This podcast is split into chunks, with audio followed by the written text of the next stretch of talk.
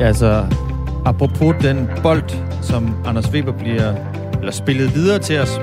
kunne det være en basketball? det er faktisk, det kunne godt være en basketball. Fordi at det, øh, det skal handle om uh, matematik, men også om basket. Og hvordan det lige hænger sammen, det kan du høre lige om lidt. Ja. Øhm, og som du også kunne høre i nyhederne med Anders Weber, så har sundhedsminister Magnus Heunicke altså indkaldt Folketingets partier til forhandlinger om yderligere genåbning af samfundet. Og vi hørte vist også øh, Peter Velblund øh, pipe lidt i, i nyhederne om øh, hjælpepakker til de kommuner, som er hårdest ramt af corona. De hjælpepakker, de skal så gå til at ansætte mere pædagogisk personale til de børn, som har været hjemsendt i længere tid. Hvad det helt præcis er, enhedslisten vil, det hører vi mere om klokken kvart i syv. Og hvad det helt præcis er, konservativ vil, det hører vi mere om 10 minutter i syv. Uh. Og øh, i går, der skulle øh, flere end 101.000 danskere vaccineres mod coronavirus, fordi man skulle teste det danske systems evne til at massevaccinere. Det var nemlig det antal, altså 101.000, som, eller i hvert fald 100.000, som regeringen i efteråret meldte ud, at det danske system skulle klare at øh, vaccinere. Men hvordan gik det så egentlig i går? Vi taler med Stefanie Lose, der er formand for Danske Regioner, og det gør vi på den anden side af nyhederne klokken halv. Og hvis du blev øh, vaccineret i går, så må du gerne øh, skrive ind. SMS'en er som altid åben. Du må faktisk også skrive ind, selvom du ikke blev vaccineret. Ja, det må SMS'en er altid åben for alle. Men hvis du blev vaccineret, jeg kunne øh, i løbet af dagen sådan læse om, om uh, trafikpropper og uh, testkaos. Uh, det var vist Ekstrabladet, eller var det BT? En af de to. Øhm, så hvordan var det derude? Det vil jeg meget gerne høre. Hvor lang tid ventede du? Mm-hmm. Skriv ind 1424. Start, Start med R4. Med, ah, okay, fint nok. Start din besked med R4. Den fik du så, Dagmar. Øhm, senere på morgenen, øh, mere præcis klokken cirka 20 minutter over 6, der skal vi også tale om, øh, om, øh, om en sag fra USA, fordi i går aftes, der blev der altså indført udgangsforbud i Minneapolis i den amerikanske delstat Minnesota. Og det sker efter en 20-årig sort mand søndag mistede livet efter at være blevet skudt af en kvindelig betjent i byen i, i Brooklyn Center, øh, som altså ligger i Minneapolis. Og det har altså udløst massiv uroligheder. Der er blandt andet piblet nogle øh, klip frem øh, af den her betjent, som råber taser, taser, som jo er det, man siger, når man tager strømpistolen, som de har, de amerikanske betjente, når man tager den frem, øh, så skal man advare om, at nu, kom, nu får du altså stød, hvis du ikke stopper. Så siger det bare bang. Og så bagefter så kan man så høre betjenten sige, oh shit, I shot him. Vi hører mere om sagen og hvad den kan få af konsekvenser, og det gør vi klokken 20 minutter over 6. Men lige nu der er klokken 6, 8 minutter over 6 hedder det.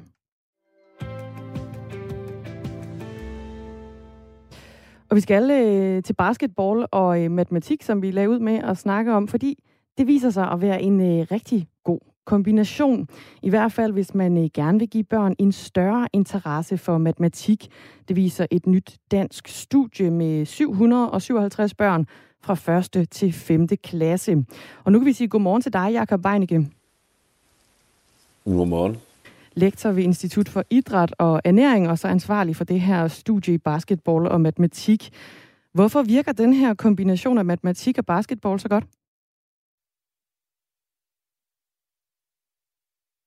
Jakob Weinicke. Jakob Weinicke, kan du høre os? Jeg prøver lige at få øh, Jakob Weinicke med på en øh, telefon. I mellemtiden, så kan vi i hvert fald sige, at den her måde, hvorpå man kombinerer sport og læring, det er noget, der dur. Øh, I det her studie, der har man blandt andet sammenlignet en gruppe af børn, som en gang om ugen i seks uger deltog i det, der hedder basketmatematik øh, i, i idrætstimerne. Øhm, og, så, øh, og så blev det så sammenlignet med en gruppe, som bare spillede almindelig basketball. Og de her timer med basketmatematik, der skulle børnene altså indsamle tal og lave regnestykker som en del af de her basketøvelser. For eksempel så skulle øh, børnene se, hvor mange gange de kunne ramme kurven på 3 meters afstand versus øh, 1 meters afstand, og så skulle de lægge tallene sammen efterfølgende. Ja. En eller anden form for en øh, matematikøvelse i det i hvert fald. Øh, I en spørgeskemaundersøgelse, der stillede øh, forskerne de samme spørgsmål til de her to grupper, både før og efter de havde basketmatematik eller almindelig basket. Og svarene de blev så omregnet til point på en skala for øh, elevernes motivation og følelse af selvbestemmelse. Og Jakob øh, Wienke, nu kan jeg vist øh, sige godmorgen endnu en gang. Er du med os? Ja, nu er jeg med igen. Der var du. Godmorgen, Jakob. Du er altså lektor ved Institut for Idræt og Ernæring og ansvarlig for det her øh, studie, hvor man kombinerer basketball og matematik. Hvorfor er det den her ja. kombination af matematik og basketball, den fungerer så godt? Øh, det er, altså, hvorfor den fungerer så godt, det er et meget, meget godt spørgsmål. Vi kan i hvert fald konstatere, at øh, børnene bare er, bliver mere motiveret, er mere motiveret for basketmatematik end almindelig matematik. Det er den ene ting, vi kan se i det her studie. Og det kan skyldes i hvert fald, at øh, vi kombinerer øh, basketball og matematik på en god måde. Det vil sige, at vi vælger nogle aktiviteter, hvor børnene de oplever, at de kan. Og, øh, og det gælder både i forhold til basket, men det gælder også i forhold til matematik. Så sker der jo som regel det, når man øh, kombinerer to ting, eller, eller i hvert fald noget, som, hvor man skal øh, tænke sig om, øh, inden man gør noget, det er, at, øh, at det ligger lige en lille dæmper på, hvor svær matematikken bliver. Fordi det er jo ikke, fordi vi laver den allervanskeligste matematik. Vi starter ikke ud med anden gradsligninger og sådan nogle meget svære ting, men det er nogle mere øh, øh, skal man sige, øh, nogle opgaver, hvor børnene skal, skal øh, repetere og gentage og verbalisere matematikken og forklare hinanden. Og det har vi puttet sammen i en fin kombination med basketball. Nu er det også børn fra 1. til 5. klasse, så det er måske okay, at man ikke starter med, med andengradsligningerne. Blandt øh, de her 757 børn, der deltog i jeres studie, der foretog I en spørgeskemaundersøgelse, som viste, at motivationen for at lave matematik, den steg med 16 procent for de børn, mm. der havde basketmatematik i forhold til de børn, der bare spillede, kan man sige, almindelig basket. Er det særlig overraskende, at de her børn de får en større motivation ved at spille matematik med en, en basketball end uden en basketball? Øh, altså, vores hypotese var jo, at det ville påvirke dem positivt. Øh, så man kan sige, på den måde var det ikke overraskende. Men man kan sige, at øh, det ikke... Øh, altså, nogen, nogen tror, at det er meget logisk, at det hænger sådan sammen, men det er det bare ikke, fordi at der sker så utrolig mange ting, og så en bold, den hopper rundt i halen, og, og børnene ellers har fri, øh, fri mulighed for at bevæge sig. Så på den måde, så er det ikke øh, super logisk, at, øh, at det faktisk sker. Øhm, øh, ja, hvad var det mere? Hvad, hvad tænkte du på? Jamen, det var det her med, om det var, det var særligt overraskende, at de her børn de fik en større motivation ved at spille jamen, matematik med en basketball, end, end, end uden en basketball. Havde I en, en, en, en gruppe, altså en kontrolgruppe, der bare lavede matematik, så uden en basketball? Jamen, øh, børnene havde sådan set de sædvanlige timer, som de plejer. Øh, og øh, det eneste, vi sådan set gjorde i det her studie, det var, at øh, vi bestemte indholdet i idrætstimerne. Og det var så basketball, og så puttede vi også matematik ind i. Det var ikke, fordi de fik ekstra matematikundervisning eller ekstra basketundervisning ud over den talent idrætsundervisning. Så det var sådan set bare en ny måde at lave idrætsundervisning på, øh, hvor man øh, hvor vi både udvikler deres basketkompetencer og matematikkompetencer. Man kan sige, at det er jo faktisk ret fedt, at man kan øh, med den samme timer i skemaet kan, kan øge deres motivation øh, for matematik. Det er jo ret fint. Og hvad nu, hvis man så er et utroligt begavet øh, barn, matematisk set, men som til gengæld er, er dårligt til sport, eller i hvert fald basket, øger det så også motivationen for matematik?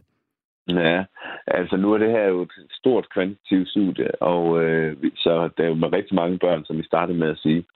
Og, øh, men vi ved fra øh, nogle andre øh, eksperimenter, vi har lavet, at som regel, så er dem, der scorer højt for, øh, for matematik, klasserummets matematikundervisning, de scorer faktisk også rimelig højt for basketmatematik. Øh, og øh, det, der er en tendens til, det er, at dem, som scorer relativt lavt i, i, øh, i klasserumsmatematik, de faktisk scorer højere for basketmatematik. Så den her undervisningsform kan altså noget, som kan fagne lidt flere børn.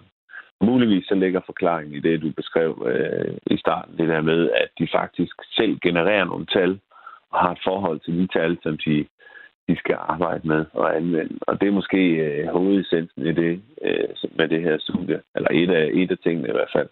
Hvad, det, er, det, det, altså det her med, at, at de har ejerskab til tallene, de selv kan man sige, frembringer dem ved at kaste en basketball mm. i et net. Hvad er det lige præcis, det gør i forhold til motivationen, i forhold til at få en lærer til at sige øh, 3 plus 2? Jamen, det vil gøre, at børnene oplever, at, at de selv har en øh, medbestemmelse i det, som de nu skal lave.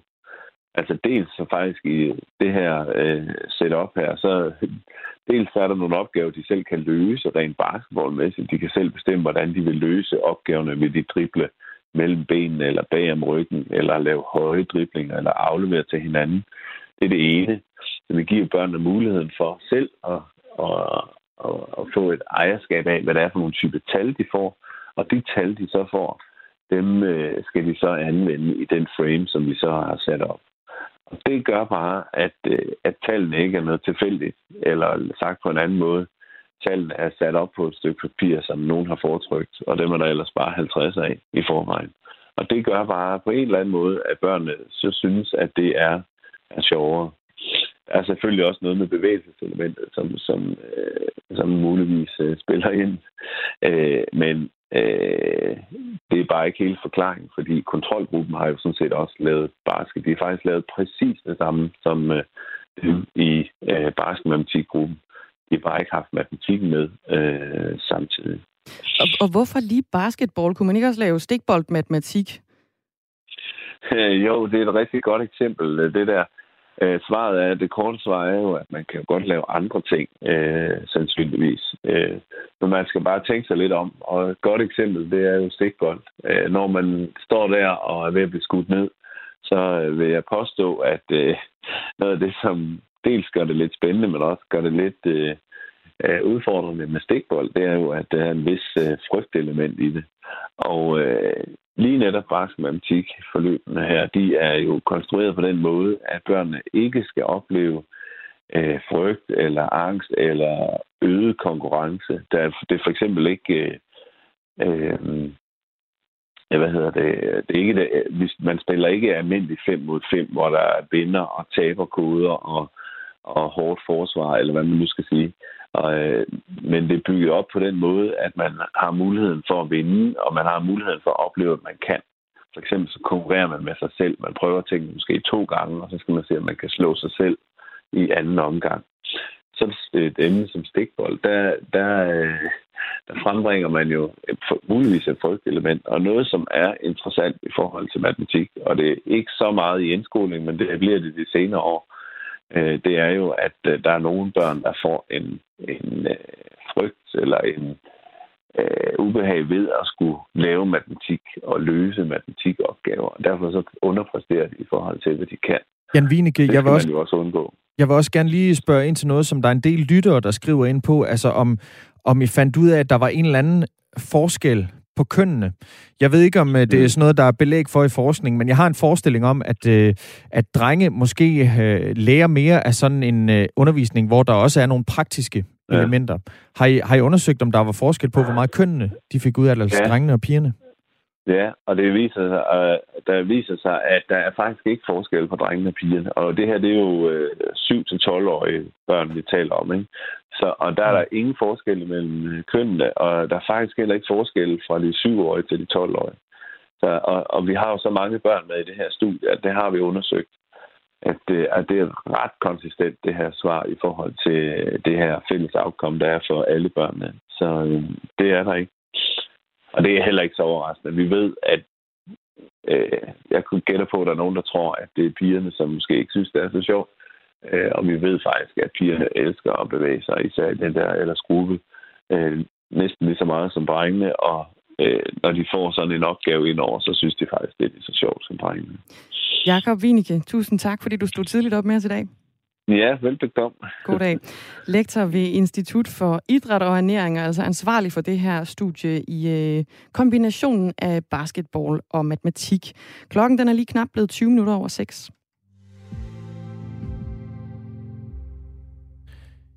I går aftes så blev der altså indført udgangsforbud i Minneapolis i den amerikanske delstat Minnesota. Og det sker altså efter en 20-årig sort mand søndag mistede livet efter at være blevet skudt af en kvindelig betjent i byen Brooklyn Center. Øh, og det har altså siden øh, udløst ganske massiv urolighed. Godmorgen, Sara Maria Glanowski. Godmorgen. Du er journalist bosat i New York, og så er du også øh, forfatter. Hvad er det, der foregår i Minneapolis lige nu? Jamen, altså det der, det, der er sket, er jo, at, at, øh, den her unge mand, 20-årig Dante Wright, er blevet skudt af politiet i det, der hedder Brooklyn Center, som jo er sådan en forstad til Minneapolis. Øh, og han blev stoppet i det, der hedder et traffic stop, altså sådan at trafikpolitiet angiveligt, fordi han ikke havde fornyet licensen til sin bils nummerplade og havde en luftfrisker hængende i, i bagruden på sin bil. Det er ulovligt at have noget hængende i bagruden, og det lige så stopper ham, så viser det sig, at han er eftersøgt for to mindre lovovertrædelser, det der hedder misdemeanors på engelsk. Mm. Og politiet ligger ham så i håndjern, øhm, og det ser ud som om øh, på, på, det her, på den video, der er kommet ud af, det, af, det her, øh, af den her episode, at han forsøger at sætte sig ind i bilen igen, og det her trafikstop eskalerer og udvikler sig meget voldsomt, og ender jo så med, som du siger, at den kvindelige betjent skyder og dræber ham.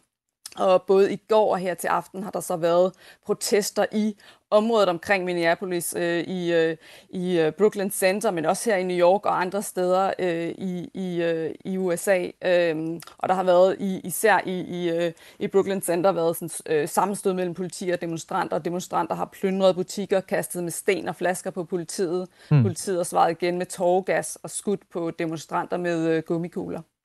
Vi har en, en lille snas af den, øh, den video, som du omtaler, som du omtaler her, som Maria Glanovski. Lad os lige prøve at høre.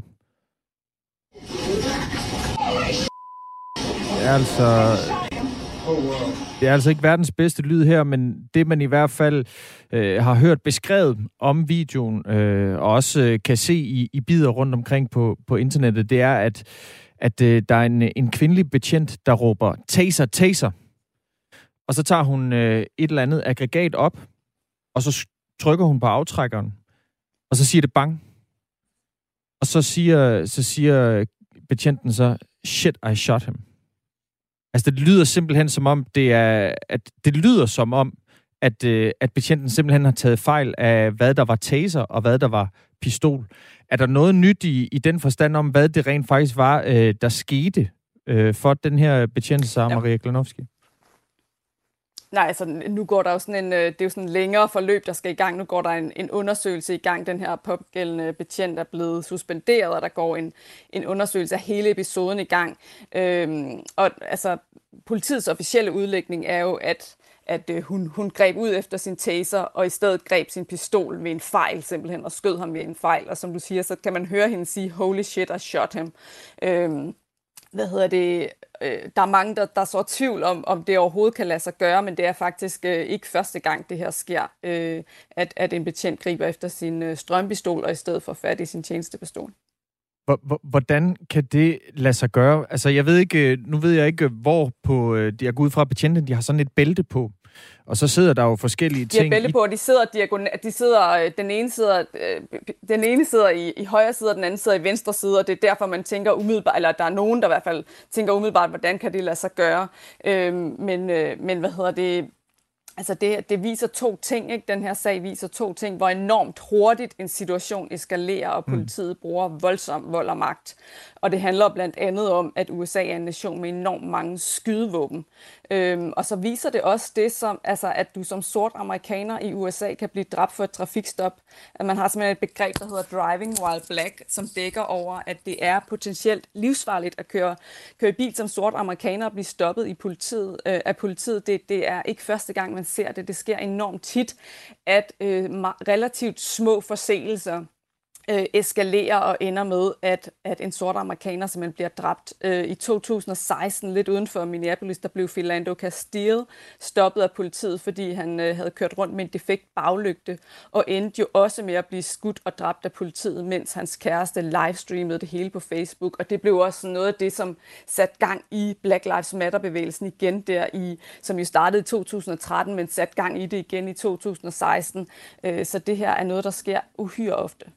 Men det lyder jo også øh, på videoen, som om det simpelthen er en, øh, ja, hvad kan man sige, en, en ærlig fejltagelse, som jo har ganske tragiske konsekvenser, ikke? Øh, og så ja. har det selvfølgelig det ekstra element, at offret var sort. Altså, ved ja, vi noget, kan vi sige noget om, den her. Ja, om motiverne for, for det her? Altså, skulle der ligge, øh, mistænker man, der ligger et racistisk motiv bag, eller kunne det lige så godt være sket for en hvid? Det er for tidligt at sige, fordi der, altså, fordi der ikke er, men som jeg sagde før, altså der går en undersøgelse i gang nu, ikke? så sådan, øh, det er for tidligt at komme med de der sådan lynanalyser af, hvad der er sket inde i betjenten. Mm.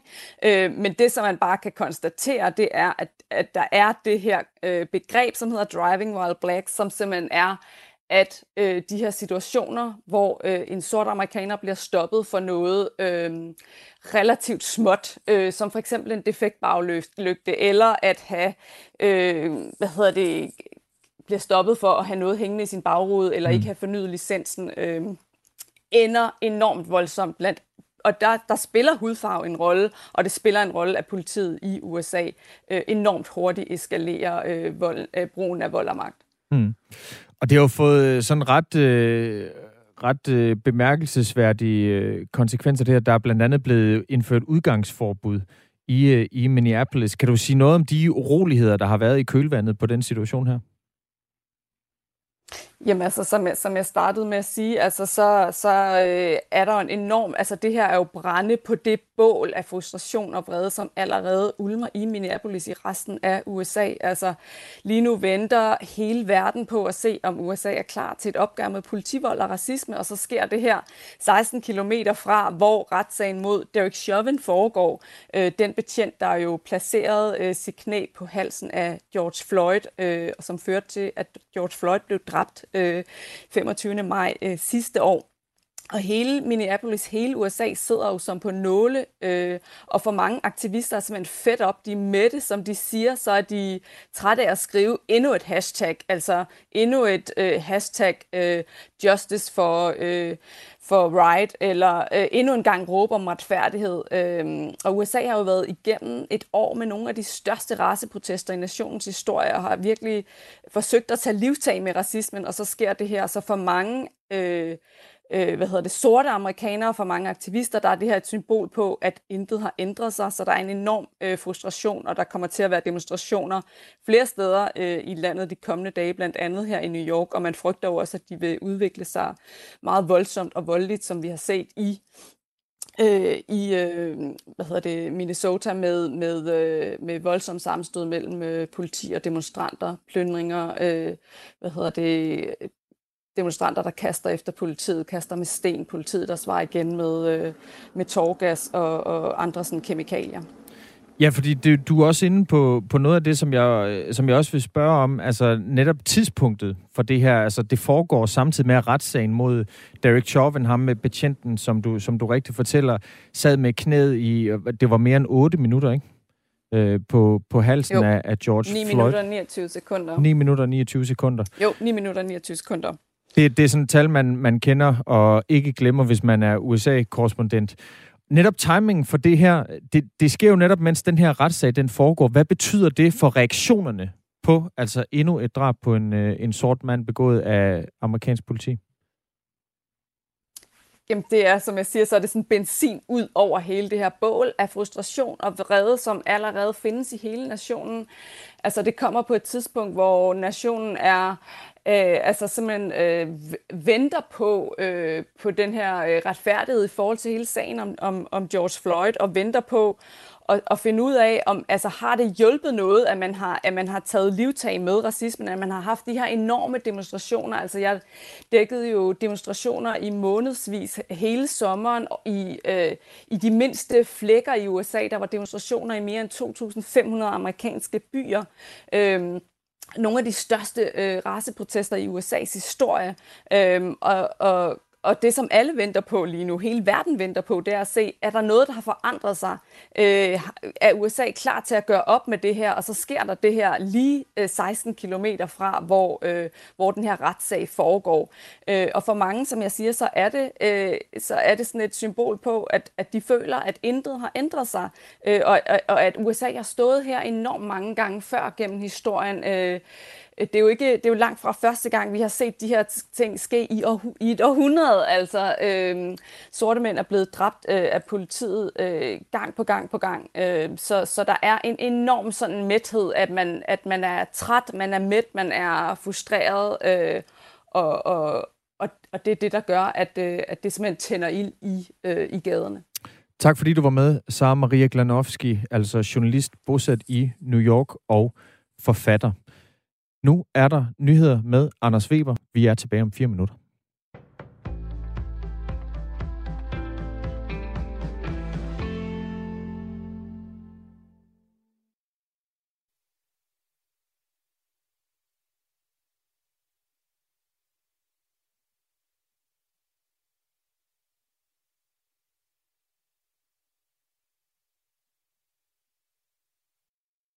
endnu ikke har kunnet.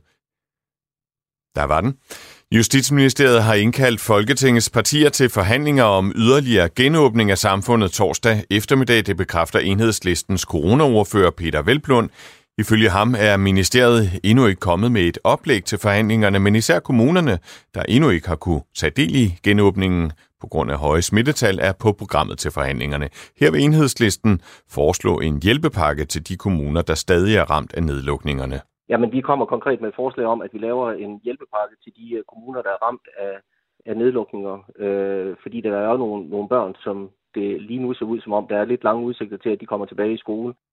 Og om lidt i Radio 4 morgen får du mulighed for at høre dels, hvad Peter Velblund og Enhedslisten ønsker af torsdagens forhandlinger, og dels hvad de konservative ønsker. Det er om 10 minutter. 104.824 personer fik i går et stik med coronavaccinen. De mange vaccinationer blev givet på en dag for at, på en dag for at stressteste vaccinationssystemet, så det kan blive klar til at vaccinere 100.000 dagligt. Det er den anden storskala vaccinationssystemet har været igennem.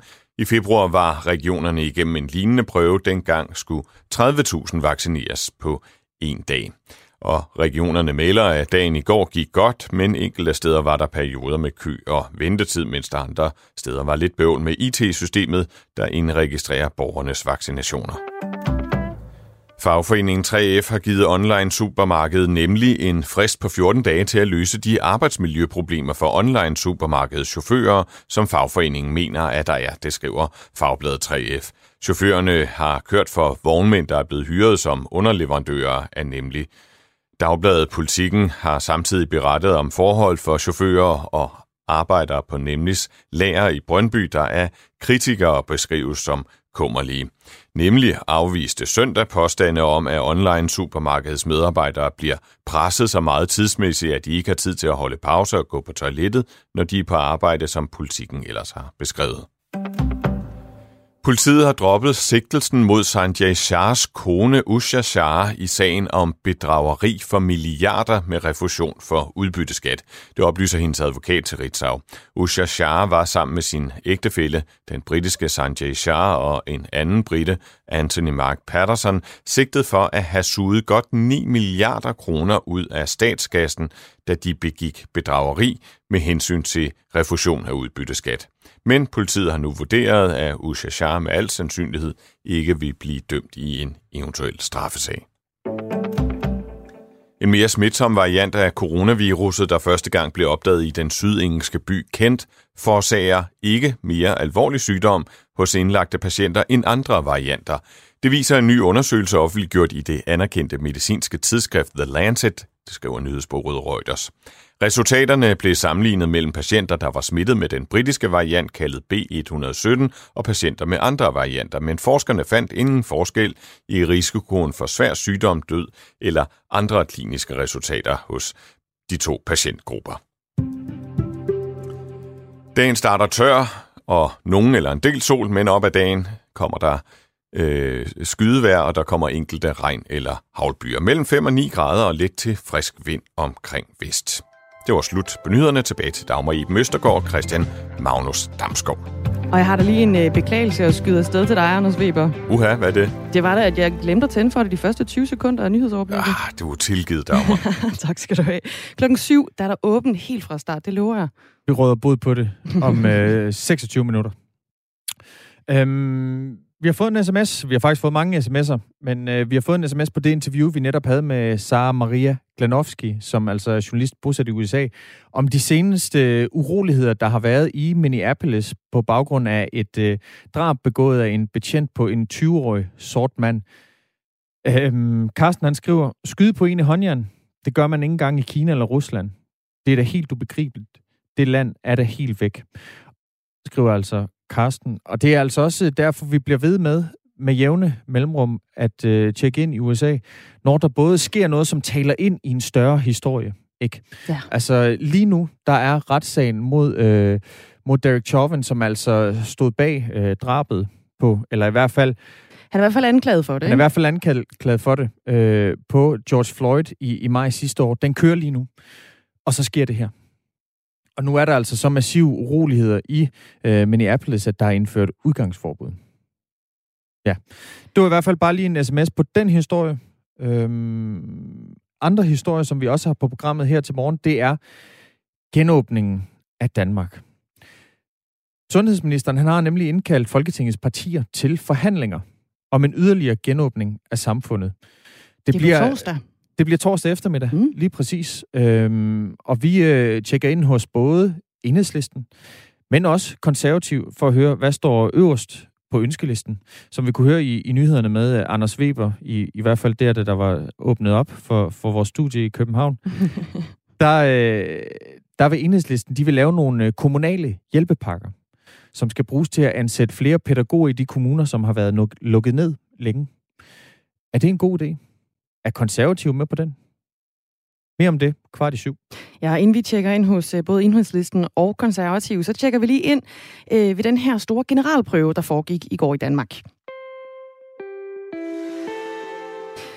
For 1000, nej, 104.000 824 personer fik i går et stik med en coronavaccine, det skriver sundhedsminister Magnus Heunicke på øh, Twitter. Og dermed så bestod det danske sundhedsvæsen altså testen og lykkedes med at få vaccineret over 101.000 danskere.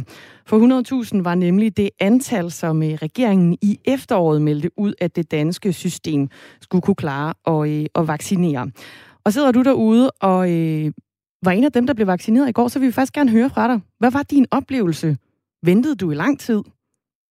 Kom du hurtigt til? Var der et trafikprop? Arne han har skrevet, når det gælder coronavaccination, er trafikpropper vel trods alt bedre end blodpropper. Det må man jo uh, uomtvisteligt give, uh, give Arne ret i. Ja, det må man. Men den er også det der med blodpropperne, den er banket lidt til vægs, ikke? Der er i hvert fald, uh, I hvert fald EMA, synes... de siger i hvert fald, at der ikke er så stor risiko, og at risikoen den opvejer de positive effekter af for eksempel AstraZeneca-vaccinen. Som jo stadig er sat på pause herhjemme indtil den. videre.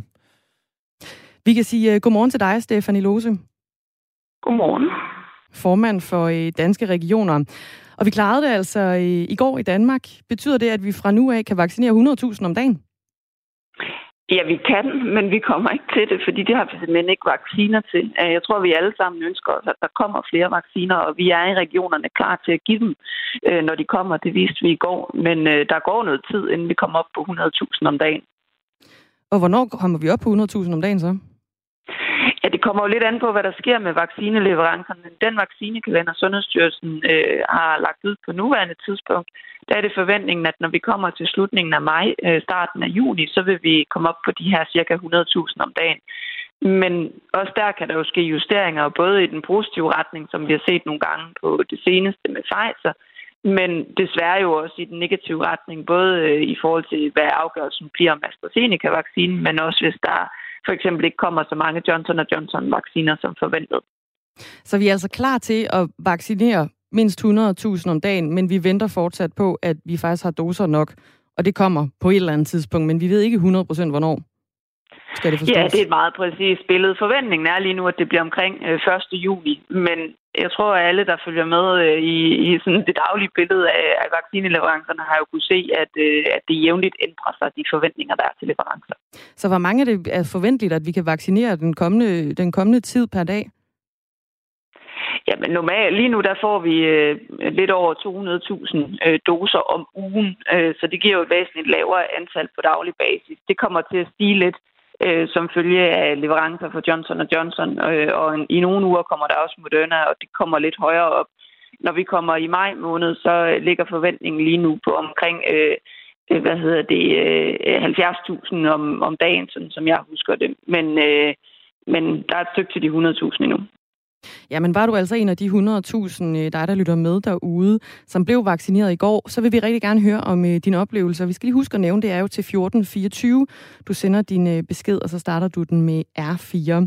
Og uh, i Region Syddanmark i går, der var det planen at vaccinere 20.000 borgere, og ifølge Charlotte Puk, der er centerleder for uh, de syd- og sønderjyske vaccinationscentre, så var der sat to minutter af til hver borger sagde hun til øh, TV Syd i går. Og øh, i går her i Radio 4 morgen, der talte vi med Trine Holgersen, direktør for det nære sundhedsvæsen i Region Sjælland. Her skulle der vaccineres lige knap 20.000 borgere, og her havde de sat 6 minutter af per øh, vaccination. Stefanie Lose, kom regionerne i mål med de her tal og tider, de havde meldt ud for inden? Ja, i hvert fald så kan man sige, at det helt overordnede billede, det er, at der blev vaccineret øh, de, der var planlagt, og, og at vi endte på de her lidt over 100.000 vacciner i går, som, som jeg også refererede til indledningsvis. Så det gjorde vi, øh, og så samler vi selvfølgelig op øh, på tværs af både, altså både helt ude på det enkelte vaccinationscenter og på tværs af regionerne også på de erfaringer, der har været. Der har været nogle steder, hvor der er opstået ventetid i løbet af dagen, hvor der har været opstået trafikale problemer af forskellige slags, så der har også været nogle mindre udfordringer med øh, IT-understøttelse lokalt øh, på enkelte centre, hvor der for eksempel kan have været nogle periodevise udfald. Og alt det, det skal vi selvfølgelig samle op på, fordi det var egentlig det, der også var formålet med at lave den her test nu. Det var at finde de eventuelle svagheder, der er på nuværende tidspunkt, så vi bliver endnu mere klar til, at der kommer flere vacciner. De trafikale problemer, dem kan vi lige øh, vende tilbage til. Øh, men Stefan Lose, jeg kunne godt tænke mig at høre noget mere om øh, den tid, der er sat af øh, til at vaccinere hver patient. Altså, hvordan kan det være, at man øh, sætter øh, to minutter af øh, per borger i Region Syddanmark, og i Region Sjælland, der sætter man seks minutter af per patient. Hvordan kan det være, at det er forskelligt fra region til region? Det kommer an på, hvordan man planlægger vaccinationsindsatsen lokalt derude. Der kan være mange forhold, der kan have indflydelse på det, og det kan også have noget at gøre med, hvordan vaccinationscenteret er indrettet, og hvad der præcis øh, kan lade sig gøre derude. Det har jeg sådan set tillid til, at de mennesker, der står derude med hænderne nede i det og planlægger, hvordan forløbet øh, bliver øh, på ude i vaccinationscenteret, det træffer de beslutninger om, hvordan det bedst fungerer for dem. Hvad for nogle konkrete erfaringer blev der gjort i går i, øh, i regionerne, som er værd at tage med videre, Stefanie Lose? Det er nogle af de ting, jeg nævnte øh, før, som der bliver samlet op på. Det kan både være noget, hvor at der har været nogle udfordringer med, med IT. Det kan være øh, øh, trafikale forhold, sådan i forhold til at komme til og fra vaccinationscenteret. Det kan være parkeringsforhold. Og så kan det også være ting, der handler om at få flowet til at fungere inde i vaccinationscenteret. Vi har stadigvæk øh, nogle udfordringer med, at øh, der er en del, der øh, jo i allerbedste mening øh, møder op i rigtig god tid til at få deres vaccination. Og når man skal have så mange igennem øh, løbende, som det er tilfældet, øh, når vi op og vaccinerer det her antal, så giver det nogle udfordringer, hvis der er mange, der kommer i god tid. De her øh, trafikale problemer, som, som du var inde på, øh, Stefan Lose, der har jo været flere, flere historier fremme i løbet af i går om folk, der har siddet i, i kø for både halve og, og hele timer. Er det i virkeligheden øh, det største pro- problem ved, når vi skal øh, altså massevaccinere sådan en skala, som, som vi altså så i går, at øh, det er simpelthen at komme til og fra de steder, hvor det foregår, og ikke så meget det, der foregår inde på selve vaccinationscenteret? Ja, det tror jeg er færre at sige. Det er ikke det med at, øh, at stikke øh, og få givet selve vaccinen og observere, at folk de venter et kvarter og håndterer eventuelle bivirkninger. Alt det, det er sådan set i virkeligheden lidt karikeret sagt den nemme del af det. Øh, den del, som giver de største udfordringer, det er logistikdelen, og det kan være de tre elementer, som jeg nævnte, altså både øh, til- og frakørselsforhold til selve centret, øh, parkeringsforhold, og så det her med at få flowet til at køre ind i centret, også hvis der er nogen, der kommer i rigtig god tid. Stefanie Lose, formand for Danske Regioner. Tusind tak, fordi du var med. Velbekomme. Og vi kan sige, at Danmark altså modtager i de første uger af denne her måned noget, der ligner en kvart million vacciner om, øh, om ugen, og det ventes så at stige til 400.000 i maj måned, 800.000 i juni og 1,3 millioner i juli måned. Og øh, regeringen meldte altså ud i efteråret, at det danske system skal kunne vaccinere mindst 100.000 personer om dagen mod covid-19. Men som øh, vi kan forstå det på øh, Stefanie Lose, så er det ikke lige med det første, at øh, det kommer til at ske. Klokken den er blevet kvart i syv. Der sker jo fra tid til anden, at man øh, svinger forbi øh, BT og Ekstrabladet, der jo laver meget god journalistik. Øh, det kan vi i hvert fald ikke, øh, ikke være to meninger om. Og oh, det kan der sikkert. Men, øh, men de har jo også fra tid til anden, altså de her historier, hvor der står kendt fra det og det, eller, eller også øh, historier om, altså venstre profil kritiserer eller revser. Ja. Og tit der er det jo bare sådan, når... Øh, og hvem kan gemme sig bag den hat? ja, præcis. Og så nogle gange, så bliver man jo lidt skuffet over, hvad skal man sige, størrelsen på den profil. Altså ikke den fysiske størrelse, men altså, hvor, hvor stor en profil skal man være for at få kælenavnet profil. Og derfor så har jeg samlet lidt til bunke. Øhm, her øh, på BT øh, i dag, der, øh, der var en overskrift, hvor der står, kendt fra DR. Nu stiller han op i politik. Ved du, hvem det er, øh, der øh, taler om? Kendt fra DR, nu stiller han op i politik. Den fredag. Det er sådan en spændende lille quiz, vi har her. Altså, ja, nej, nej. det er, jeg ikke nogen der om, hvem det er præsten fra Gift med første blik. Okay. Ja, som stiller op til kommunalvalget for konservativ på Frederiksberg Kommune. Jamen, altså, selvklart. Kendt fra DR. Som jo, altså på papiret er rigtigt, ikke? Men, men kendt. Altså, jeg må intet dårligt om ham, men jeg kan simpelthen ikke lige placere ham. Og har det... vi et navn på ham? Åh oh ja, det er rigtigt. Det er faktisk en, der jeg glemte at skrive ned. Der kan man bare se. Altså, kendt fra det. Det kan være, du lige kan... Kan du google det? Jeg googler lige her. Øhm, Gift ved stiller altså op til, øh, til kommunalvalget for konservativ på Frederiksberg Kommune. Øh, og så gik jeg jo i gang med at samle lidt til bunke.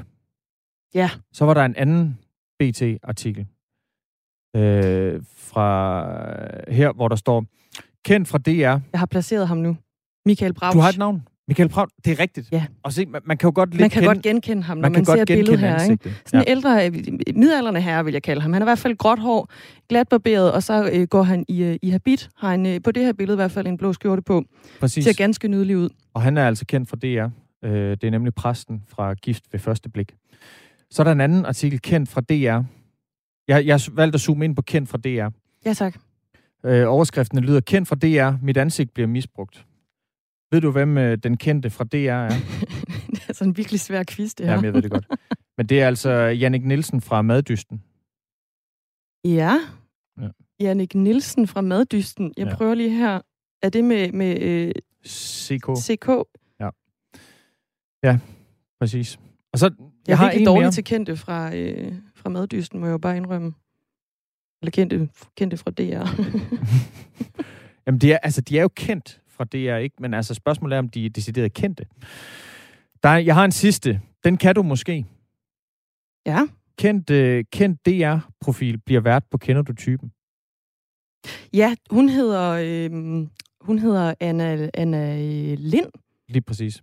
Anna Lind. Nej, okay. Et ud af, et ud af tre. det synes jeg faktisk er meget godt. Uh, det er altså Anna Lind, hun var, hun var tidligere vært på DR Ultra, altså ja. bør, børneprogrammet der. Øh, og hun skulle så tage over for Mads Steffen, da han lod programmet. Så altså, kendt fra DR, en ud af tre til dig, Dagmar. Jeg ved ikke, om jeg synes, det var et særligt flot resultat, men det var i hvert fald et resultat. Det kan være, at I andre kender dem. Sundhedsminister Magnus Heunicke har sagt, at han vil indkalde Folketingets partier til forhandlinger om yderligere genåbning af samfundet, og det bliver torsdag eftermiddag. Det kom frem øh, i går aftes. Godmorgen til dig, øh, Peter Velblund, coronaordfører for Enhedslisten. Kan du høre mig, Peter Velblund? Jeg kan godt høre dig. Der var du. Nu kan jeg også høre dig. I har jo et... Øh, par, ja, lige præcis. Øh, ellers ja. så bliver det meget svært øh, at, at interviewe dig.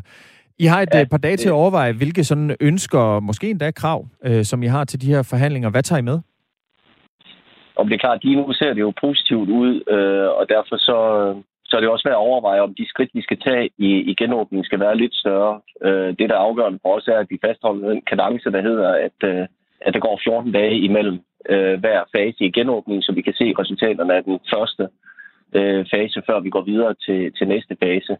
Øh, men det er klart, at vi har jo et, øh, et skarpt blik i, i forhold til, til, øh, til eleverne i, øh, i, øh, i folkeskolen og uddannelsesområdet i det hele taget, øh, og jo også øh, daghøjskoler og, og musikskoler, at, øh, at vi måske kan få dem rykket lidt frem. Og så tror jeg, det er helt nødvendigt at få kigget på de kommuner, der nu er ramt af en, øh, af en lokal nedlukning, fordi der er det jo også nogle øh, elever, som lige nu har udsigt til at skulle øh, fortsat blive hjemme fra skole. Og, og der har vi simpelthen behov for at få lavet en decideret hjælpepakke til de kommuner, som en del skal sikre, at der er råd til at ansætte yderligere pædagogisk personale til at lave øh, socialiserende aktiviteter, til at kunne lave måske undervisning i mindre hold, øh, men også få styrket den øh, opsøgende smitteopsporingsindsats.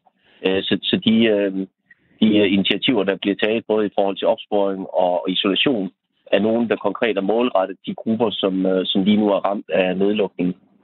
Så altså enhedslisten, de går... Øh, er det, er det sådan jeres... Øh, det, det, der står øverst på jeres ønskeliste, det er, at man får lavet nogle hjælpepakker til de kommuner, som altså ryger over det her øh, korrigerede incidenstal på, på 200, og dermed må, må lukke ned.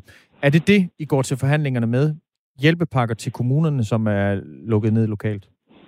Ja, det er jo blandt andet det, og så er det jo selvfølgelig det, at vi så får lavet nogle beregninger, så, så vi kan få, få set på, om det er muligt at tage øh, nogle lidt større skridt i, øh, i hver fase i forhold til genåbning. Og det er klart, det er, det er primært med blik på hele uddannelsesområdet, altså både folkeskolen, øh, men også erhvervsuddannelser og videregående uddannelser, at vi kan, vi kan sikre, at de vender tilbage til, til mere normale tilstande. Øh, men, men som sagt, det afgørende er, at vi fortsat gør det i, i et tempo, hvor, hvor vi løbende kan følge øh, konsekvenserne af hver skridt, før vi går videre. Mm.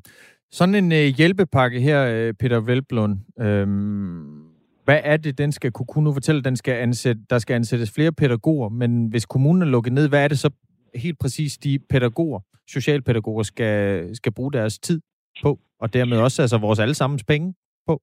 Ja, men det kan, det kan både være, øh, ja, det er pædagogisk personale, så det kan jo både være, være pædagoger og lærere og, og andet, men, men det er jo primært i, i de kommuner, hvor det ikke er muligt at åbne skolerne endnu. Der er der jo stadigvæk nogle, nogle børn, som, øh, som går hjemme, og det er jo også uh, i kommuner, hvor vi ved, at der, der er også børn, der har behov for et særligt fokus, og, og der er det jo uh, belastende for, altså for, Ishøj, de kommuner. For eksempel i Ishøj, for eksempel i nogle af Vestegnskommunerne, som, som lige nu har en høj uh, incidens.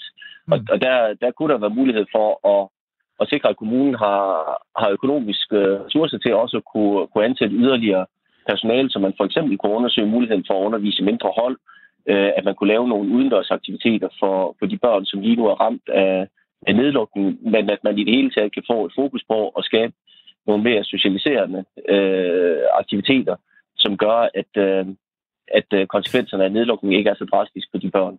Mm. Jeg, jeg forsøger også bare at, at forstå sådan helt konkret, hvad det er for nogle mm. opgaver, du mener, de her pædagoger skal løse. Altså, skal de gå fra dør til dør og besøge øh, hjemsendte folkeskoleelever, eller hvad er det, du ser for dig? For der, der skal jo mange pædagoger til. Ja, nej, det er jo ikke, fordi man skal gå fra dør til dør. Det er jo, fordi man skal have muligheden for at kunne lave nogle aktiviteter, øh, som, som stadigvæk øh, ikke er med til at øge smittespredningen. Og det kan for eksempel være udendørsaktiviteter. Det kan også være, at det skal ansættes øh, flere lærere i en periode til at sikre, at man kan lave undervisning i mindre hold, øh, så, man, så man undgår, at mange bliver samlet i, øh, i et klasselokale. Øh, og det kan som sagt være at lave andre socialiserende aktiviteter, som også kan foregå udendørs, så, så vi simpelthen sikrer, at der bliver et tilbud til de børn, som nu ikke øh, har et tilbud i form af, at de kan komme i skole, øh, eller i skolefritidsordning, eller, eller fritidshjem øh, at der, der bliver øh, aktiviteter til, til dem. Og det er klart, at det kræver øh, yderligere ressourcer. Det kan både være i forhold til lokaler, men det kan også være i forhold til, til mere personale. Øhm, politisk øh, leder for dit parti, øh, Peter Velblund, Enhedslisten, Maj Villassen, hun, øh, hun mente sidste uge, at det ikke var tid til at diskutere yderligere genåbninger. Hun, øh, hun sagde, citat, Jeg synes, det er utidigt, at højrefløjen på en dag for genåbning allerede foruddiskonterer, hvad vi kan åbne endnu mere. Mm. mener I stadig, at det, er, det ikke er tid til at diskutere yderligere genåbninger? Ja, i hvert fald i det omfang, at man begynder at tale om, at nu skal vi bare øh, åbne yderligere op, uden at vi, øh, vi bevarer den øh, kadence, der hedder, at vi, øh, vi laver en åbning, og så venter vi 14 dage, og så ser vi, før vi går videre i næste skridt. Men, men det er jo klart, det ligger jo også i aftalen, øh, at øh, lige så vel som hvis vi ser en pludselig stigning i antallet af smittede, så skal det være muligt at, at lukke ned igen. Så, så er det også den mulighed, at hvis vi kan se, at, øh, at tallene fortsat ser positivt ud, jamen så skal vi se på, om de skridt, vi så tager i hver genåbningsfase, kan være de lidt større. ser jo meget positivt ud, tallene. Altså, de ja. matematiske modelleringer, øh, som blev lagt frem i forbindelse med den langsigtede plan for genåbning, det var, at vi vil have 870 indlagte midt i april. Vi ligger altså på 207 indlagte dags dato. Har, øh, er det ikke rigtigt, når, når højrefløjen og de liberale partier argumenterer for, at man sådan set ganske uproblematisk kan åbne mere, end der er lagt op til?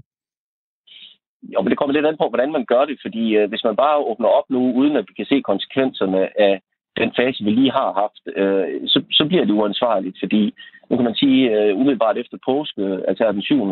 Øh, april, havde vi jo en forholdsvis stor genåbning, som berører temmelig mange mennesker. Øh, og, og derfor bliver vi også nødt til at se konsekvensen af den åbning, før vi ligesom går skridtet videre. Så, så det er nødvendigt, at vi gør det i et, øh, i et gradvist tempo, hvor vi kan se konsekvenserne, før vi går videre i næste fase.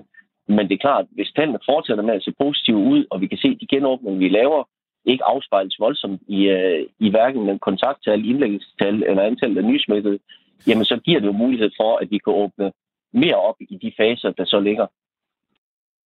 Tak fordi du var med, Peter Velblund, altså coronaordfører for Enhedslisten. Og videre til dig, Per Larsen. Du er sundhedsordfører for Konservativ. Godmorgen. Jeg ved ikke, fik du lyttet lidt med på Peter Velblund her? Ja, det gjorde jeg. Tror du, I kan blive enige om noget, når der skal forhandles på torsdag? Altså, det glæder mig selvfølgelig, at enhedslisten de også øh, rykker i retning af noget mere genåbning, ligesom øh, både radikale og, og, og SF de gør. Fordi det, altså, der er andre ting end corona i det her land, som giver store problemer. Altså, prøv at tage alle de mennesker, som ikke har kunne komme i svømmehallen i, jeg ved ikke, for lang tid som med dårlige rygge, ældre mennesker, som har god gavn af at, at pleje deres krop ved at tage en svømmetur. På samme måde med fitnesscenterne. Altså, der er så mange, som har, har, får det dårligt øh, og, og har nogle skavanker, som de plejer kan vedligeholde, fordi de har mulighed for at lave noget træning, som har været afskåret for det i rigtig lang tid. Øh, og igen skolebørnene, altså i de kommuner, og vi skal jo huske på, altså vi står jo i en meget gunstig situation på mange måder, Altså øh, indlæggelsestallet på vores hospitaler er rent faktisk faldende, på trods af, at vi lige har haft påske, hvor vi har været mere sammen. Det ser rigtig, rigtig fornuftigt ud. Vi har rigtig mange, der er vaccineret. Vi har mange, som har været smittet med covid, som, øh, som også øh, har en vis modstandskraft over for det. Altså, øh, der er en differentiering i forhold til landet, fordi vi ved godt, at det er i hovedstadsområdet, hvor smittetallet de er højst. Men altså, i resten af landet, der er der god mulighed for at åbne væsentligt mere op, og også hurtigere end det, der er lagt op til. Jeg hæfter mig ved, øh, at du blandt andet her, øh, Per Larsen, altså sundhedsordfører for konservative, nævner svømmehal og fitnesscentre. Hvad med, ja. du, du glemte de liberale erhverv? Jo, jo, men det, det er bestemt også helt implicit. Altså, de liberale erhverv er, skal jo åbnes, altså jeg tænker, øh, i, øh, ja, som jeg nævner her, i, i øh, store dele af landet, altså jeg kigger lige på Holstebro Kommune, ikke? også med 57.000 indbyggere, der er 10 smittede. Altså, ja. det er på tide, at vi får åbnet. Vi står i en robust situation, hvor vi sagtens kan lukke noget mere op. Mm. Øhm, der er jo stadig øh, restu- eller restauranter og barer og så videre er jo fortsat lukket ned, og i går der talte vi med øh, en restaurantejer, som, øh, som, for, eller som han var repræsenteret brancheorganisationen for, for restauranterne. Og de, de var ret utilfredse med den aftale, som I jo også har været med til at indgå, altså den her genåbning, hvor man forudsætter et coronapas. Altså, hvad, hvad øh, dit argument som, øh, som konservativ politiker for, at man skal have et coronapas for at sidde på en udendørs, altså sidde udendørs under åben himmel øh, på en fortorvscafé? Jamen, det er heller ikke øh, hensigtsmæssigt. Det kan jeg lige så godt sige, og det er heller ikke, altså coronapasset i den henseende, der, det er jo ikke noget, der er groet i vores have. Altså, det, det, det giver ingen mening. Det er jo også det, biologerne de er ude at sige. Når, når det er udendørs, så er der slet ingen øh, behov for restriktioner. Jeg talte også med en øh, som øh, i, i går, som sagde det her med, at de driver en restaurant, hvor de så kun må have lov til at producere takeaway. Og så sætter folk sig hen på en offentlig bænk og sidder skulder ved skulder. Altså, det giver jo ingen mening. Lad dem få lov til at spise men, maden der, hvor de er. Men hvorfor er I så med i aftalen? Jamen, sådan er det jo med politiske aftaler. Vi havde jo et inderligt ønske om, at vi gerne vil have åbnet noget mere op. Og, og det fik vi øh, trods alt også øh, i den aftale. Og så må man jo så, kan man så sige, tage det sure lidt med det søde, fordi at, at øh, coronapasset er, øh, var ligesom en betingelse i den der aftale. Og, og vi ville jo gerne have åbnet noget mere op, og det fik vi også trods alt. Så måtte vi spise den der med coronapasset, men det skal vi selvfølgelig have udfaset så hurtigt som overhovedet muligt, fordi det giver også store gener. Altså, og med de smittetal og den øh, overraskende positive udvikling, vi ser i smittetallet og i antallet af indlæggelser, så skal vi også have det udfaset så hurtigt som muligt. Per Larsen, altså sundhedsordfører for Konservativ. Tak fordi du var med her til morgen. Selv tak. Øh, og så vidt øh, er det snart tid til øh, nyheder med Anders Weber. Øh, vi har fået en øh, del sms'er, mens vi har talt med henholdsvis Peter Velblund og øh, Per Larsen. Øh, der er blandt andet Paul, han skriver, udgangsforbud i ghettoerne, problem løst. Lars Madsen, han skriver, er det ikke nemmere at få styr på corona i de områder? Jeg gætter på, det er for eksempel med henvisning til de områder, hvor det er, er særligt slemt med coronaen. Vi talte jo blandt andet om, om Ishøj, Om Ishøj, øh, ja. som lige nu har et incidenstal på lige knap 400, øh, 400 smittede per 100.000.